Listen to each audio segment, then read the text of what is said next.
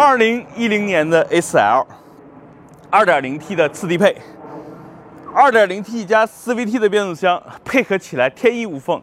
缺点就是起步有点肉，但是开起来相对来说，无论是加速啊，还是高速的超车呀，都是一个相对来说比较完美的一台豪华品牌的中级轿车啊。然后呢，这个车有几个特点，最主要的特点呢就是配置低，为什么呢？次低配嘛，没有自动大灯，没有倒车影像，所以每次开这个车倒车的时候，我都比较紧张，因为。对吧？就我最便宜的那汉兰达都有倒车影像了，虽然是我自己加装的，所以开这个车的时候，我并不是特别百分之百的满意。但是这个车性价比很高，当年三十多万啊，我十万块钱就把它收回来了。所以大家如果喜欢奥迪、喜欢轿车，其实在二手车市场上买一台同款的、同年代的，甚至一一年的，十万块钱左右买一个奥迪 A4L 还是值得的。但是一定要挑车况，就是 A4。奥迪也好，宝马也好，都存在这样那样的。可能奥迪比较喜欢烧机油，宝马呢，一九零平台呢喜欢各种漏油，所以挑车的时候注意一点。虽然呢这些东西都能去治疗，但是花费不菲。我的一九零当时渗油，我就花了六千多才把它修好的，所以挺贵的啊。A4L 值得拥有。这车我就不多说了啊，这个确实销量非常好的一款紧凑级的 SUV，也算是一个标杆。日产的奇骏，在国内目前有两个排量，一个2.0，一个2.4。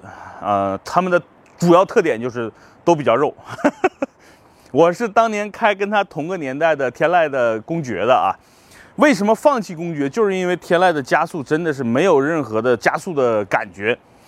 这个车的特点是。座椅比较舒服，空间在紧凑级比什么 RAV4 啊，比这个原来老途观空间要大，而且这个车故障率相对来说比较低，比较省心，所以这个车是值得新车也值得去买的，因为目前市场优惠挺大的。呃，整个故障率也好，油耗也好，包括空间也好，其实还是不错的。缺点呢就是动力。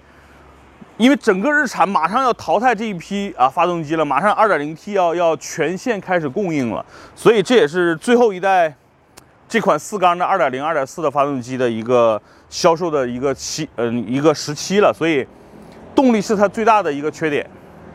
还有一个就是内饰，反正日产的内饰这个东西就因人而异吧。反正我个人并不喜欢，因为它的特点就是没有特点。这车呢，好车啊！这是整个园区里我觉得特别经典一款车，当然也是我的车了啊！我操，我的车怎么都挨着停啊？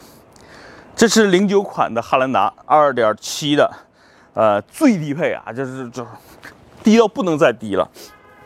这个车有几个特点，第一呢，大，对吧？你现在在二手市场花十万块钱，十一二万吧，能够买到的一台又是好品牌。又是好品质，又是大空间的，我觉得不二之选就是汉兰达，而且这个车非常非常的保值。给大家举个例子，我这个车呢是十一万五买的，我两年后再卖，我估计还能卖个九万啊。所以，汉兰达的保值率是在中国变态般的存在。为什么有这么高的保值率？就是因为它品质好。它品牌牛逼，汉兰达是整个中国七座 SUV 的一个标杆。既然作为标杆，就所有人都看它，所以保值。第二呢，确实开不坏。前两天刚做了一次保养，花了四五百块钱就搞定了，所以这车保养也便宜，维修也便宜。但是特点、缺点就是配置太低了啊！蜡烛灯，内饰呢跟老一代的金杯有一拼，全部是塑料。没有高级质感，隔音也相对来说比较差，但是好就好在它好用，空间大。对于我们公司经常拍个自驾游啊，而很多人出去啊，这个车真的是非常好的选择。就是因为经常跑出远门啊，四五个人一起出去，我才买的这个车。因为无论是轿车也好，还是我的那台叉 C 六零也好，真的不太适合坐好几个人一起出门。这个车啊，因为我这是五座，坐满五个人，后备箱又能装很多人啊，装很多货，所以非常牛逼。这是个新款 GLC 吧？看一眼啊，我确定一下。哎呦我操，这么高配的！啊！来，新款 GLC 260，我在所有视频里好像没怎么推荐过它，为什么啊？第一，国产的奔驰的做工，说实话，照广汽啊，照上汽啊，真的是差点意思。很多奔驰车主都吐槽异味大，对吧？然后做工不是那么精细，用料也不那么厚道。但是售价又非常的高，所以目前啊，因为它现在是整个市场上最老款了，奥迪的 Q5L 啊，宝马的新的 X3 都是新最新上市的，所以目前呢，可能它有一些市场上呢有一些优惠，那两个都是新车，优惠相对来说比较少。但是咱们等到年底，等到年底你会看，基本上这三个车可能都是同价位了。这三个车里边，我肯定不推荐这个车，这是属于一个高价但是低质的一个代表。品牌当然牛逼了，大奔嘛，对吧？